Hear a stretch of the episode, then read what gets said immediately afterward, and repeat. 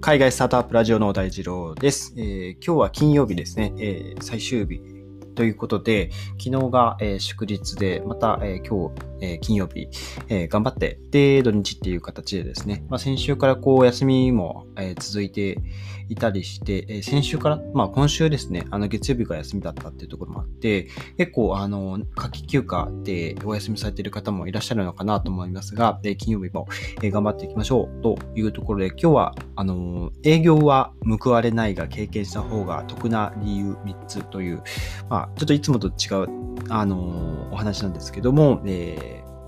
話していこうと思います。えっと、最近ですね、あの、僕の彼女がですね、あの、働きマンというですね、2008年、7年ぐらいですかね、に、えー、放送されていたあのテレビドラマですね、を見ていて、あの、その一つのエピソードでですね、あの、すごく共感したエピソードがあって、あのですね、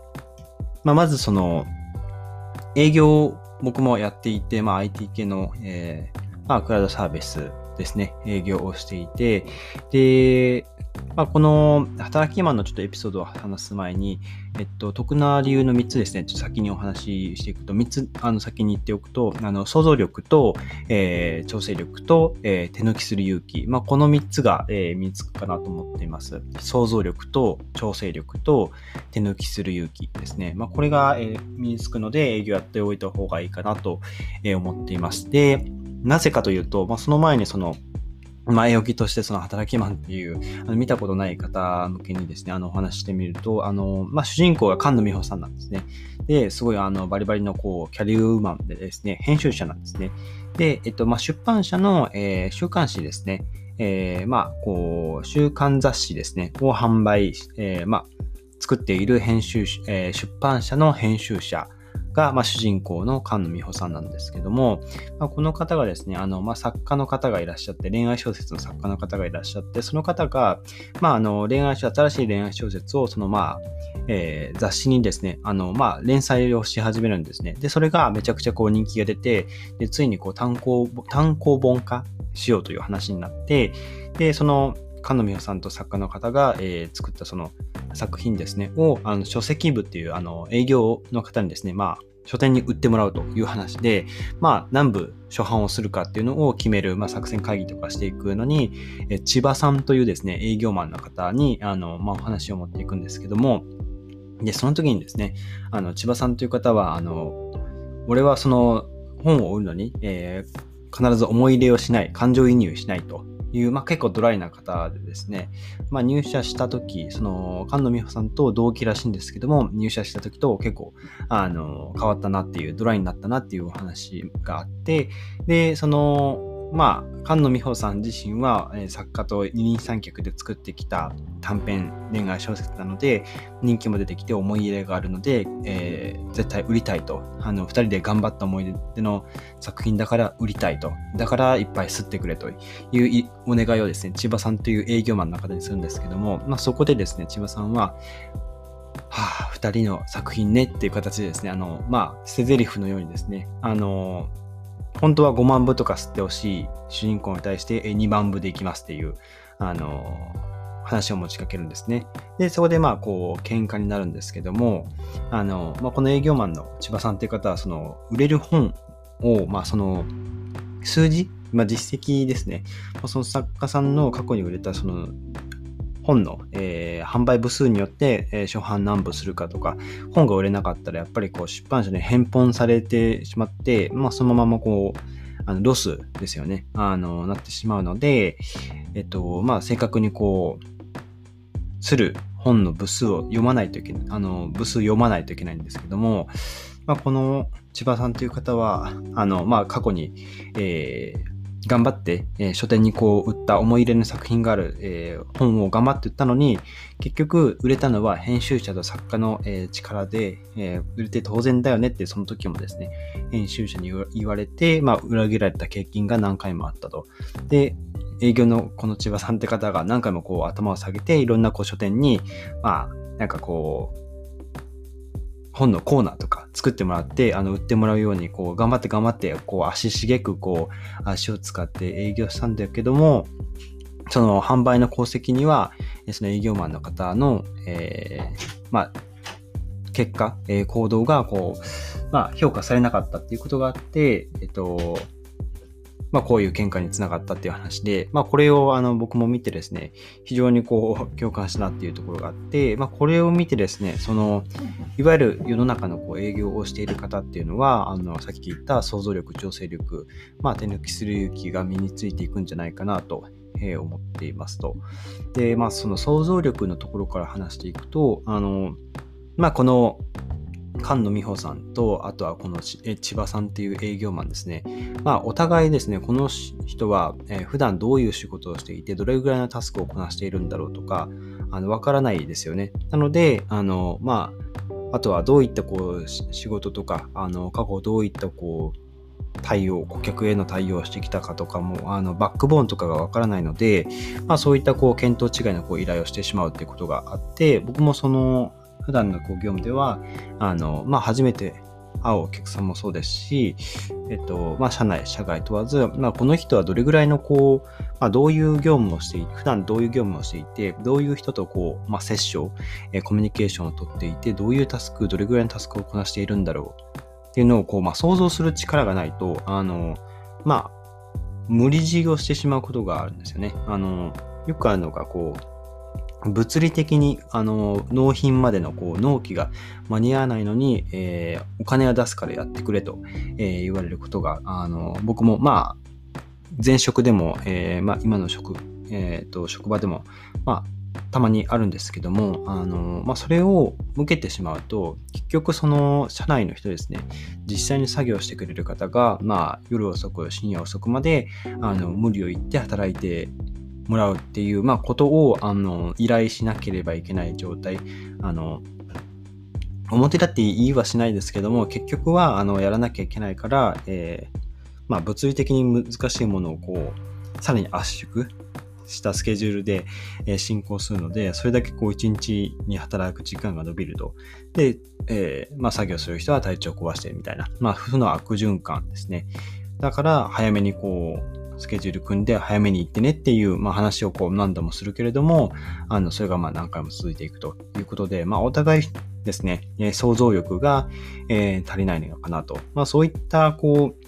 物理的に日数が足りないっていうところも、あの、一回起きたことは二度起こる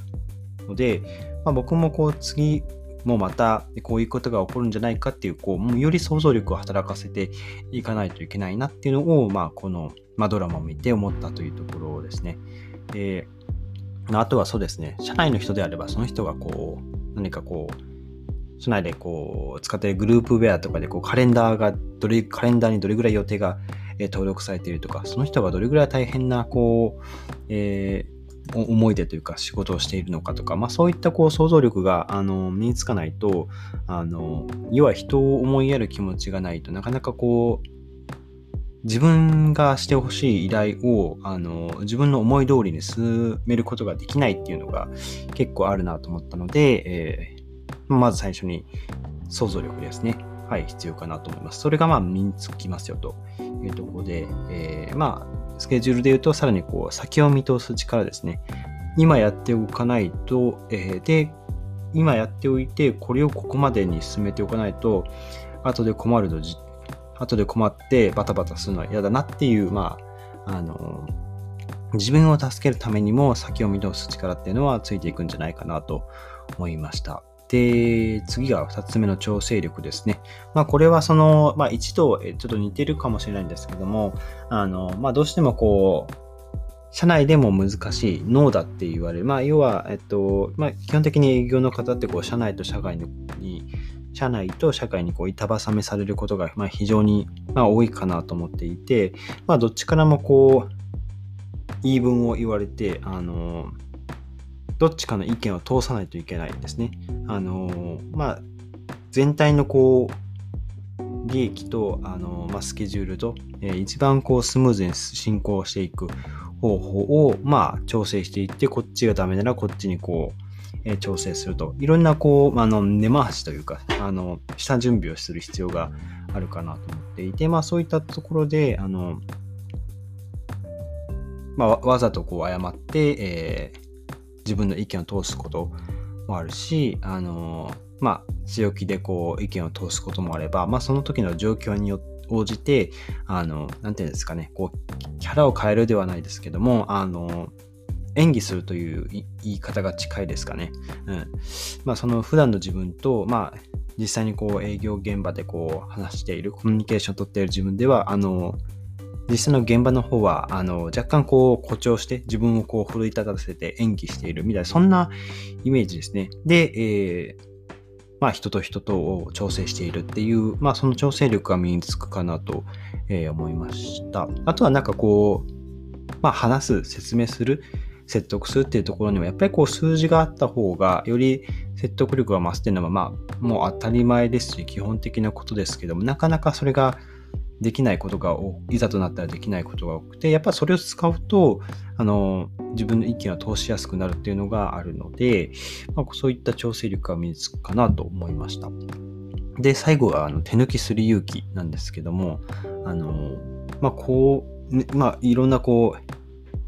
営業といっても、まあ、いろんなこうメーカーの営業とかこういろんな営業のスタイルがあるかと思うんですけどもあの完璧を求めるとあの絶対に完璧を求めてはいけないなと、えー、最近つくづく思っていてあのどっかでやっぱりこう手抜きをしないとあの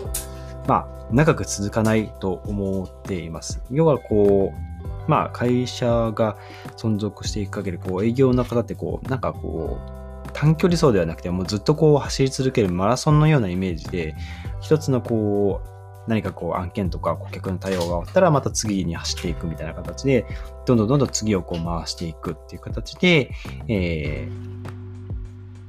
まあそういったこうずっと同じ、同じことというかまあ